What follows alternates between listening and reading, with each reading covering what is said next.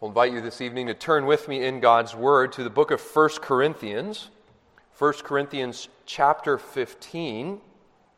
And I know in the bulletin I said we'd begin at verse 50, uh, but I've decided to begin in verse 1 and then go to verse 8, and then we'll turn to verse 50. So we'll, beginning, we'll begin our reading in 1 Corinthians 15, verse 1. Let's give our attention to the reading of God's Word. Now I would remind you, brothers, of the gospel I preached to you, which you received, in which you stand, and by which you are being saved, if you hold fast to the word I preached to you, unless you believed in vain. For I delivered to you as of first importance what I also received that Christ died for our sins in accordance with the Scriptures, and that he was buried, and that he was raised on the third day in accordance with the Scriptures, and that he has appeared to Cephas, then to the twelve. Then he appeared to more than 500 brothers at one time, most of whom are still alive, though some have fallen asleep. Then he appeared to James, then to all the apostles, and last of all, as to one untimely born, he also appeared to me. And then we'll flip to verse 50, 1 Corinthians 15, verse 50.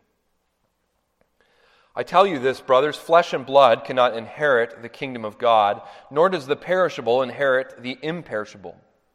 Behold, I tell you a mystery. We shall not all sleep, but we shall all be changed.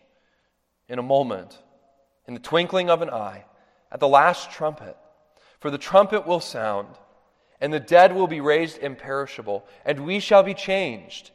For this perishable body must put on the imperishable, and this mortal body must put on immortality.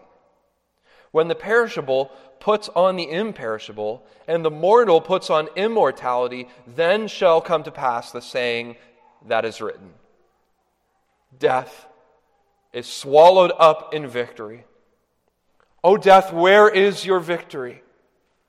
O death, where is your sting? The sting of death is sin, and the power of sin is the law.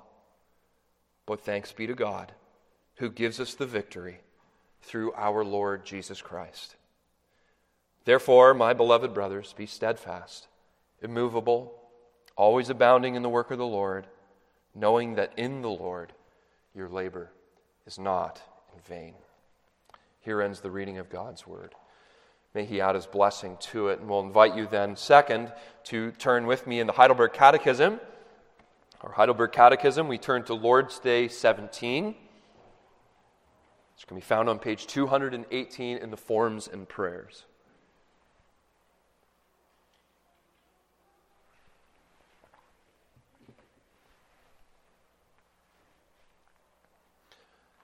Lord's Day 17. Question 45, only one question this evening. How does Christ's resurrection benefit us?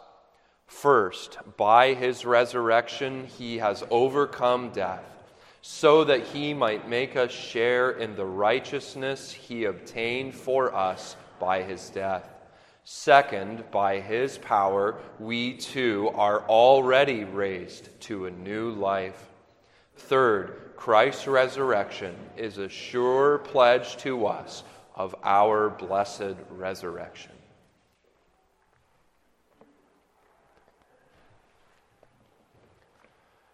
My most dear friends,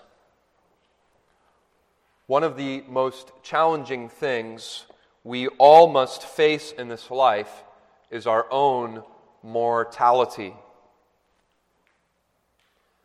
Death is frightening, and death is frightening in a multitude of ways. It's not just the prospect of what will come after that scares us, but even what we leave behind, what we weren't able to accomplish, or the quality of life that death so often hinders. In no uncertain terms, death is our last, but it is our greatest enemy.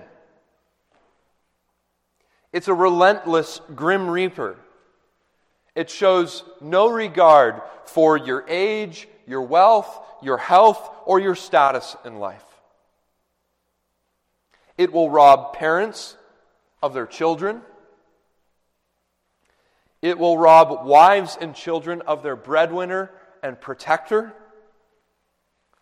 It will take an aging spouse, leaving a gray haired senior citizen without a lifelong companion and friend. Sometimes it will come suddenly, and then other times it comes slowly, as if stalking us, haunting us. And every single one of us has been touched by death. But Lord's Day 17 reminds us that we do not sorrow as those who have no hope, but we have a great hope in the Lord Jesus Christ. Although the Heidelberg Catechism, when speaking of Jesus Christ, has only spoke of his humiliation up until this point, unfolding at length his incarnation, his suffering, his death, and his descent into hell. But as we turn to Lord's Day 17, we see his exaltation. Don't miss the joy that the writer has in question 45. Jesus' humiliation, Jesus' death was not to last forever. No, he rose from the dead. It seems, I don't know if you noticed this, that our catechism instructor is so excited about Jesus' resurrection that he misses something. If you've noticed during the last 16 Lord's days, oftentimes the instructor begins with a question like this What does it mean? Or, what do you understand by? And the reason he asks a question like that is to prove the truth of what he's saying. But here he cuts right past what does it mean that Jesus rose from the dead. He moves around how do you understand the resurrection of Jesus to the dead, and he goes straight to the benefit. How does it benefit us that Jesus rose from the dead? And it's fitting that he does this because the Apostle Paul will say in 1 Corinthians 15 that this is a great mystery that Christ rose from the dead. It's not something that we can understand in the rubric of understanding that is given to us in this world. But by faith, we believe Jesus rose from the dead. By faith, we believe that we will rise from the dead. By faith, we rejoice that death is defeated and all Christ's resurrection gives us is benefit, benefit, benefit. We become exhaustingly rich in Christ's resurrection from the dead. You see, here's our theme for our time together this evening. It's not in your bulletin, but death has been defeated by Jesus, and death will be defeated for me. Death has been defeated for Jesus, and death will be defeated for me. We see this in three movements from our Heidelberg Catechism that Jesus rose for our justification, he rose for our sanctification, and he also rose for our glorification. Notice first that Jesus rose for our justification. We come this evening to Paul's letter to the Corinthian church, and this would have been a church that he was well familiar with, having planted the church, likely around AD 50 to 52, which he then later, uh, in our terms, took another call. He moves on from Corinth to the church of Ephesus, and only three years after he plants the church in Corinth, he hears word about issues going on in the Corinthian church. And not just any issues, he hears about major issues going on. Now, every church plant will have various struggles. One thing we don't think about is who's going to set up the pews today, or who's going to fold the bulletin. But the problem the Corinthian church was having wasn't only congregationally, but it was also theologically. Notice their congregational issues. I'm going to go through this list with you. In chapters 1 through 4, they're having issues with their church leaders. In chapter 6, they're having problems with lawsuits, members suing one another. In chapter 3, they're having issues with the Lord's Supper. In chapters 2 through 12, they're having issues with the spiritual gifts. These are all problems congregationally. But they also had a problem with cultural compromise. They had an issue in chapter 5 with incest. In chapter 6, Paul deals with sexual immorality. In chapter 7, he deals with marital issues. In chapter 8, he, dine, he, ha, or he has an issue with dining in pagan temples. In chapter 11, he deals with head coverings. This church had a lot of problems. And the reason I tell you all this is because their greatest issue is elaborated upon in chapter 15. Look what he says in verse 3. This is of the first importance.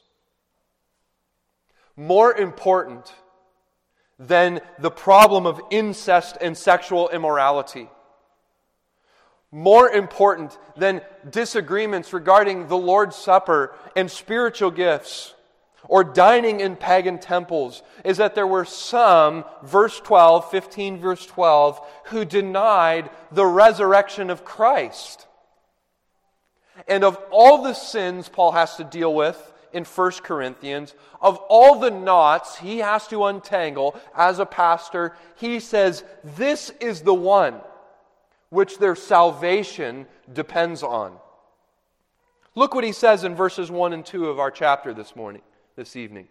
Now, I would remind you, brothers, listen to this, of the gospel I preach to you, which you received, in which you stand, and by which you're being saved, if you hold fast to the word I preach to you, unless you believed in vain. And then he goes on to elaborate that the gospel is the resurrection. The word vain here is so important. To make something vain means that it is without purpose. He's saying a faith that doesn't cling to the resurrection of Christ, a faith that doesn't trust that Christ rose from the dead. It's useless, it has no purpose. Now, why is that? You know, the Bible has always taught that when somebody is born, they are not just a physical creature, but they are body and soul.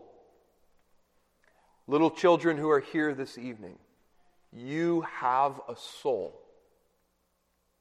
And Jesus died to pay the price to save your soul.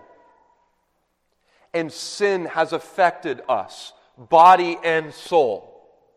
And so, if we want to be saved, we need to be saved body and soul. But when we deny the resin- resurrection of Christ, we are saying, He can save my soul, but He cannot save my body.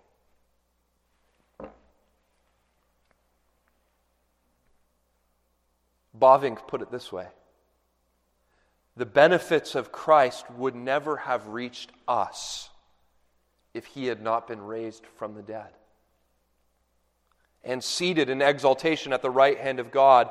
But the Christian religion is different. It's so much more than that. It's the perfect redemption, he says, of the whole man, the body and soul of man. The doctrine of Christ's death and resurrection is the foundation of Christianity.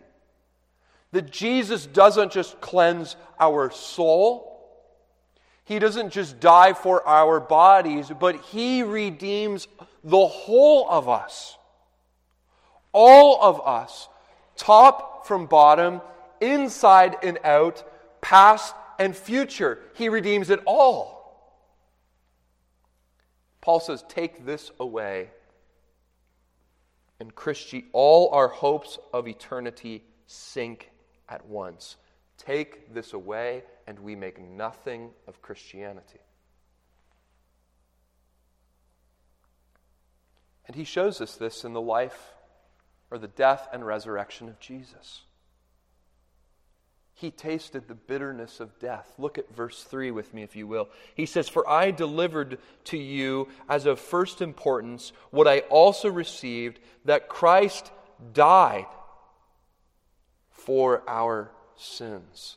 Now, if we look back at the Heidelberg Catechism, what does it say? It actually, I want you to notice here, it doesn't just speak of his death, but it says he overcame death in general.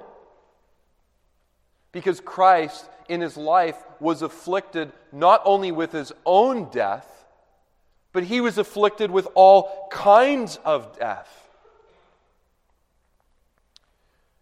You see, our Lord Jesus experienced the sorrows of death to the dregs, to the bottom. Jesus knows what it's like to have a friend who dies. In John chapter 11, do you remember? Jesus goes to the tomb of Lazarus. Even though he knows he will raise him from the dead, but seeing his friend's death causes him to weep. Jesus likely also know likely also knows what it means to lose a parent. Scholars have looked at the life of Christ and noticed that after Luke chapter 2, Joseph is never mentioned again when Jesus is 12 years old. The next time we hear of Jesus in John 2, he's at the age of 30, and Joseph is never mentioned again. And then, as Christ hangs upon the cross in John chapter 19, he looks upon the Apostle John and he says, John, take care of my mother. What this means is that Joseph likely died. And Jesus likely stood at the graveside of his father, his earthly father and saw him buried. When Jesus came into this world, he not only tasted the bitterness of his own death, but he tasted the bitterness of the effects of death. He knows what it's like to weep when your friend dies. He knows what it's like to lose a parent and to go home and have that emptiness in your life. During his ministry, people brought him their dead children. The death, that death is the depth of our suffering, and he is, as Isaiah says in Isaiah 53, acquainted with our sorrows. He is so acquainted that Christ wept about the prospect of his own death in Gethsemane. He experiences death and he even experiences spiritual death upon the cross. He truly tasted the bitterness of death.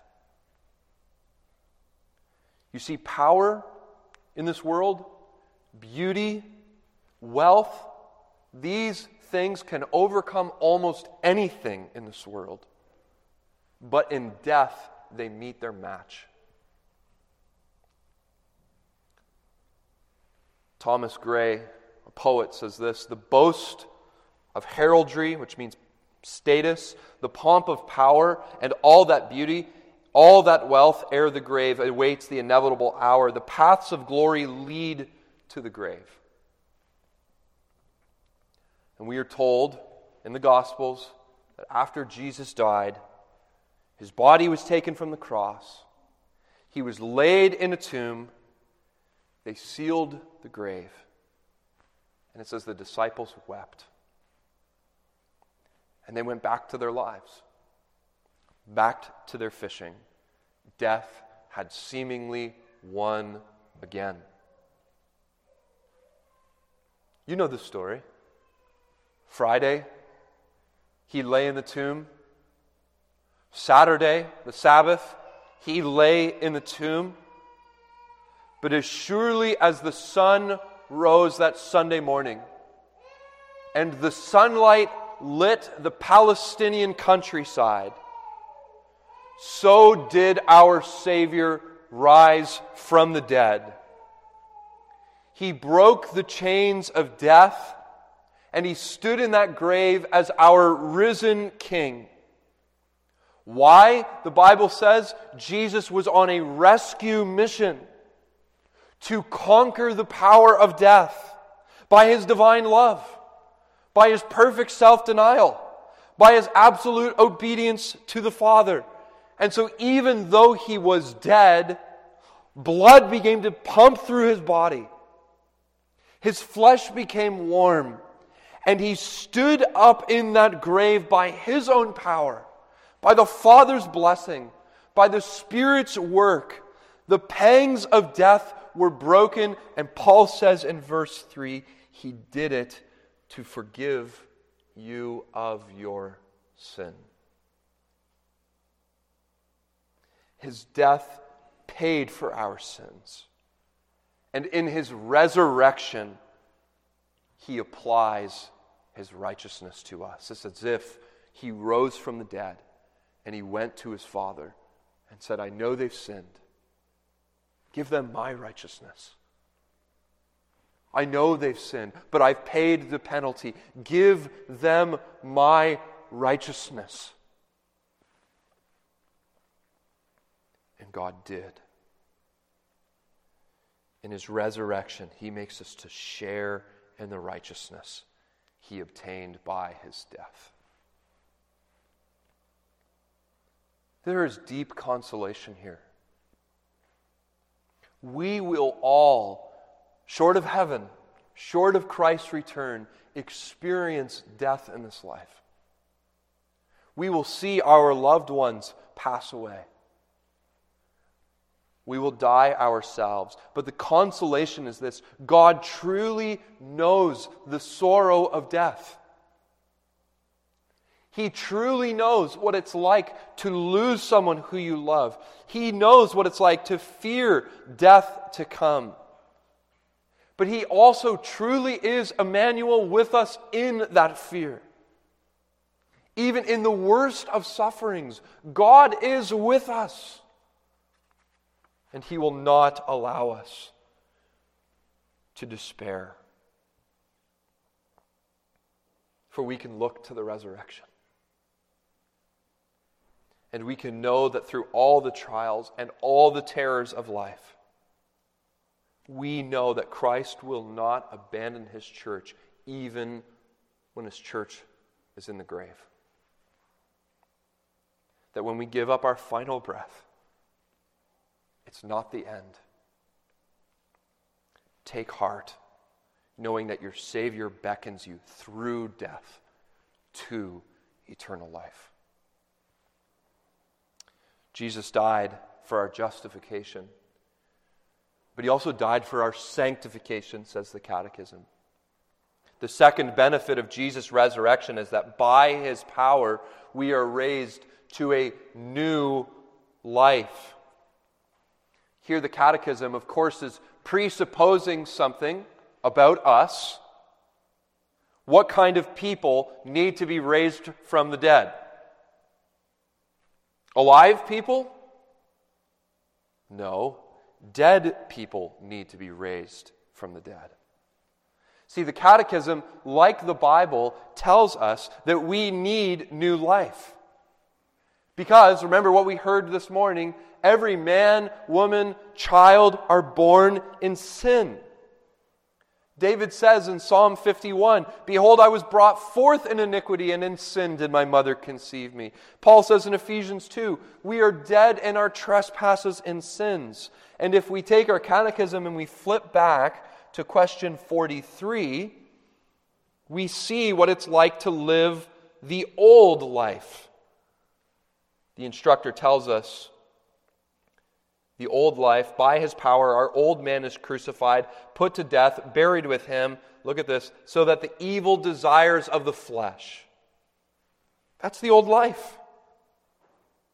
To live in the evil desires of the flesh, to be dead, spiritually speaking.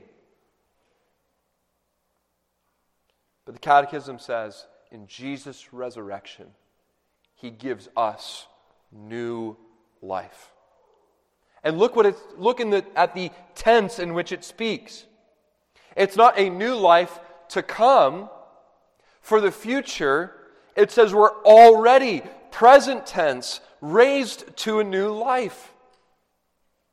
Remember what Jesus said in John 5. He says, Most assuredly I say to you, he who hears my word and believes in him who sent me has, present tense, everlasting life and shall not come into judgment, and he has passed from death to life.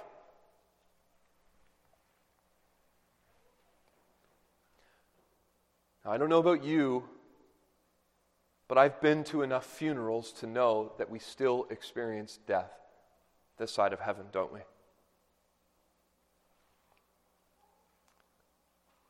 What Christ brings, the Catechism says, first is spiritual life.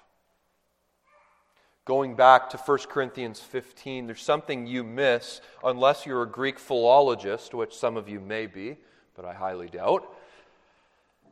There's something we miss in this passage. You see, in verse 3, when Paul speaks of Jesus' death and burial, he uses what we call the past tense, which means it happened in the past and it was a one time event. But the verb for he was raised is called the perfect tense. It means it happens once, but it has ongoing continuing relevance for us today.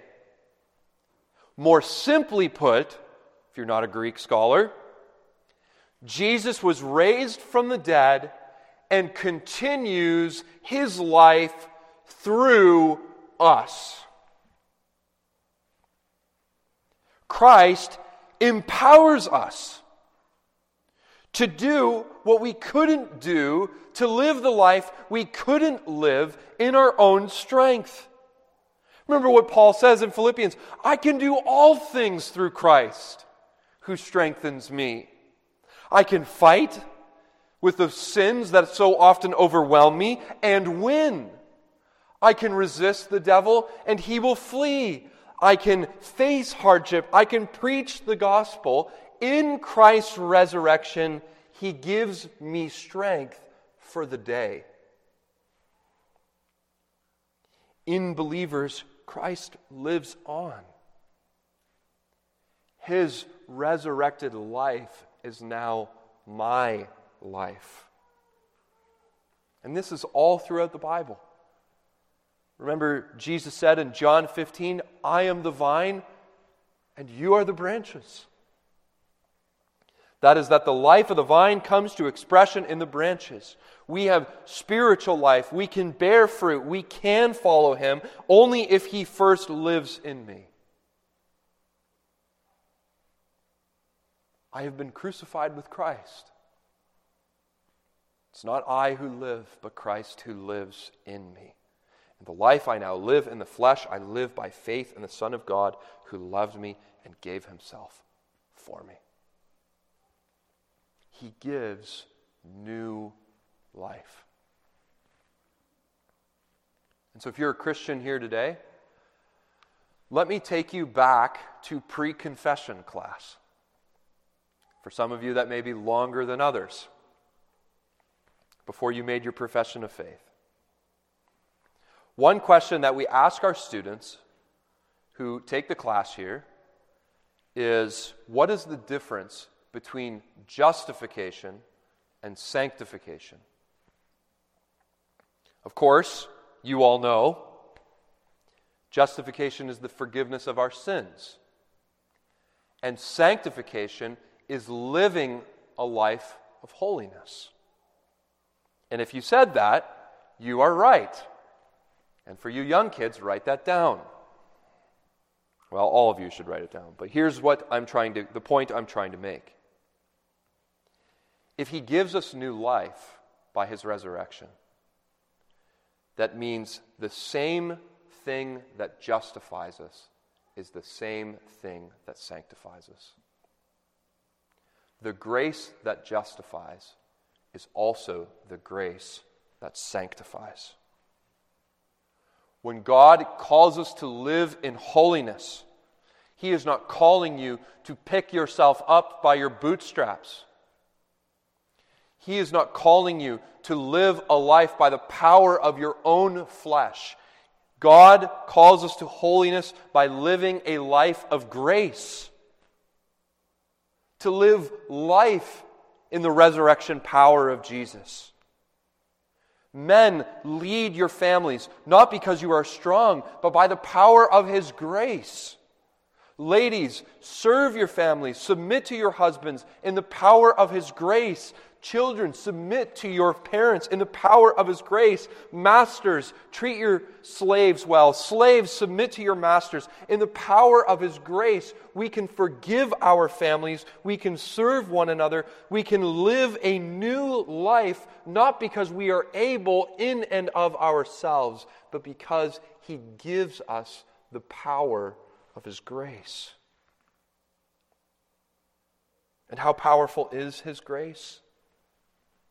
Look at the first line in the Heidelberg Catechism again. Question 45. By this power he has overcome death. It is a grace so powerful that it can take a dead, rotting corpse and raise it to new life. If God can raise Christ from the dead, surely he can work in our hearts by the power of His grace to sanctify us. Jesus rose for our justification, He rose for our sanctification.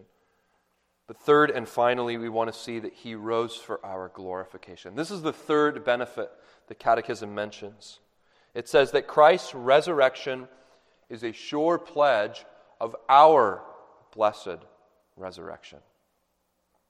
Those whom Christ has justified, he will sanctify, and those whom he sanctifies, he will glorify. This is what Paul is talking about in verses 50 through 58.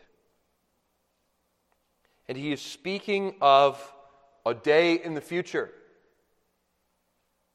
He's speaking of a day to come, the day of resurrection.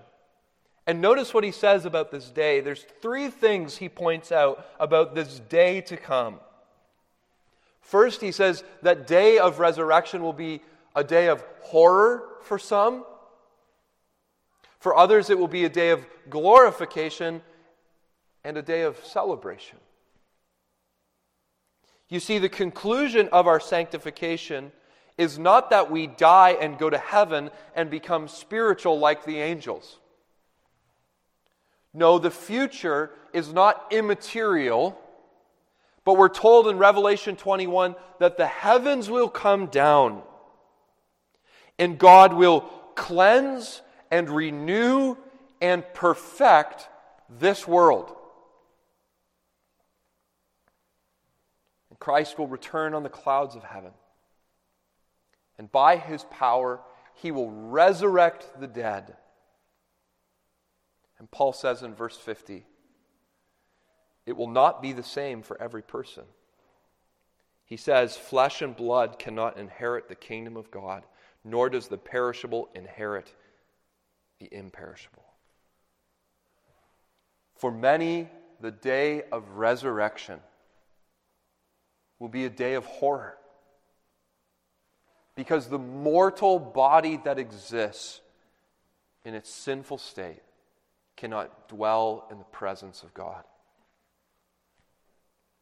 It will be a day of horror for many who go to the final judgment in their perishable body, with their sin in their body, and Christ will stand upon this earth and he will separate the sheep and the goats. To which he will say to those goats, those people who have stayed in their sins, he will say, Depart from me, I never knew you.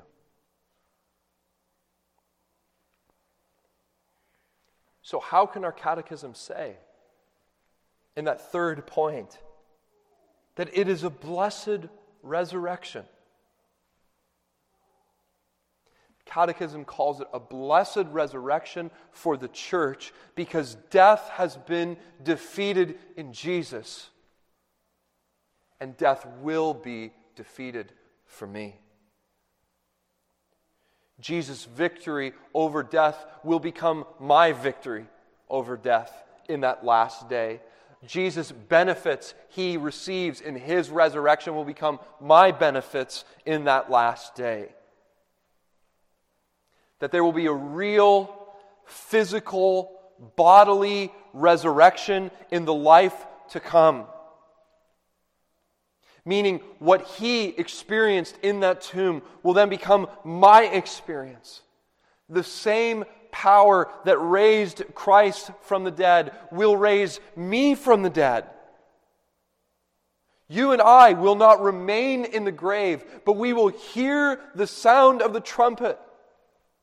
And Christ will descend from heaven with a shout of the archangel, and in a twinkling of an eye, all of the dead in Christ will rise from the grave to be with Him bodily forever.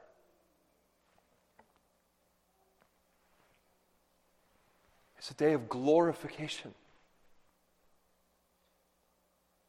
Where the worst of our enemies, the most evil of enemies, the greatest of enemies, death, will be vanquished defeated, destroyed by the power of Christ.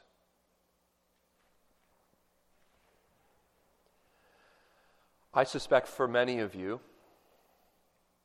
if we look into our own hearts, we would say that the hardest pain that we have dealt with has been from death.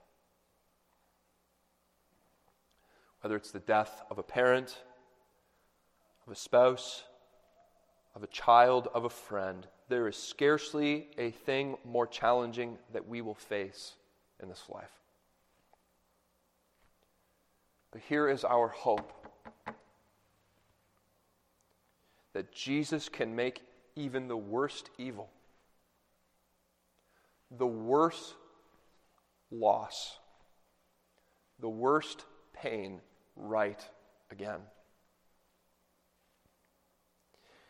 You see, the biblical view of the resurrection of the dead is not just that he consoles you for the loss of life, consoles you for the loss of that life you always wanted, but he actually restores you to the life that you've always wanted. This means that when Jesus resurrects us from the dead and changes us into our glorified bodies, that every horrible thing that ever happened will not only be undone and repaired, but will in some way make glory and joy with Him even greater. That's why Paul says this will be a day of celebration.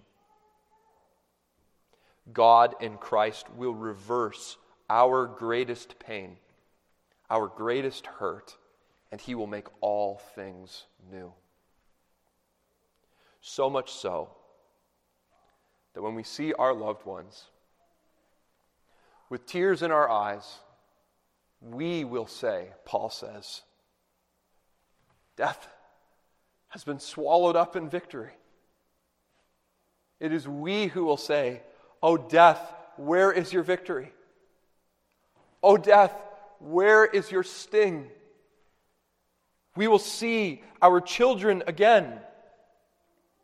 We will see our parents again, our spouses again. We will see all of the dead in Christ, and we will look upon Jesus and say, He did it all.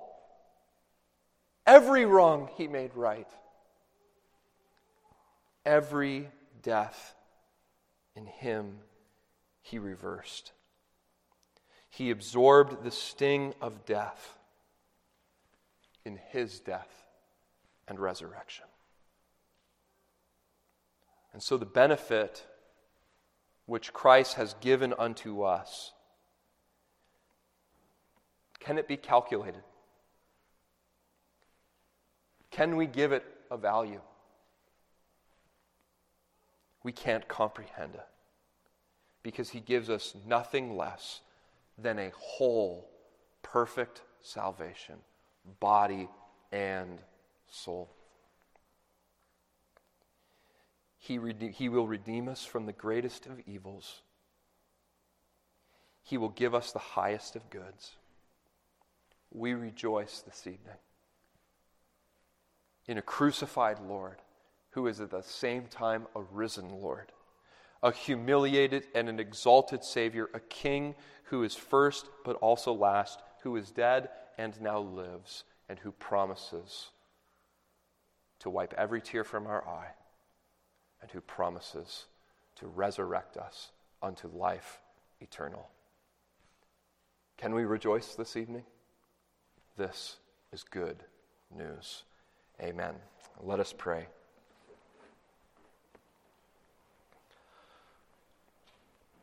Father, we know how death came into this world through our own sinfulness. And it is the just reward of our own folly. And yet, Lord, it hurts and it is painful. And that you could have, in your righteousness, allowed us to dwell in its misery. But in your mercy, you looked upon us and chose to accept death in your Son, in yourself, to redeem us from the grave. And that you have given us a pledge that not only others, but also us, Lord, will be resurrected from the dead where we shall see our Savior face to face and be made like him, glorified with him, so that we can rejoice. Father, we look forward to that day and we pray, Maranatha, come, Lord Jesus, come quickly and set all things aright in your Son. We pray in Christ's name. Amen.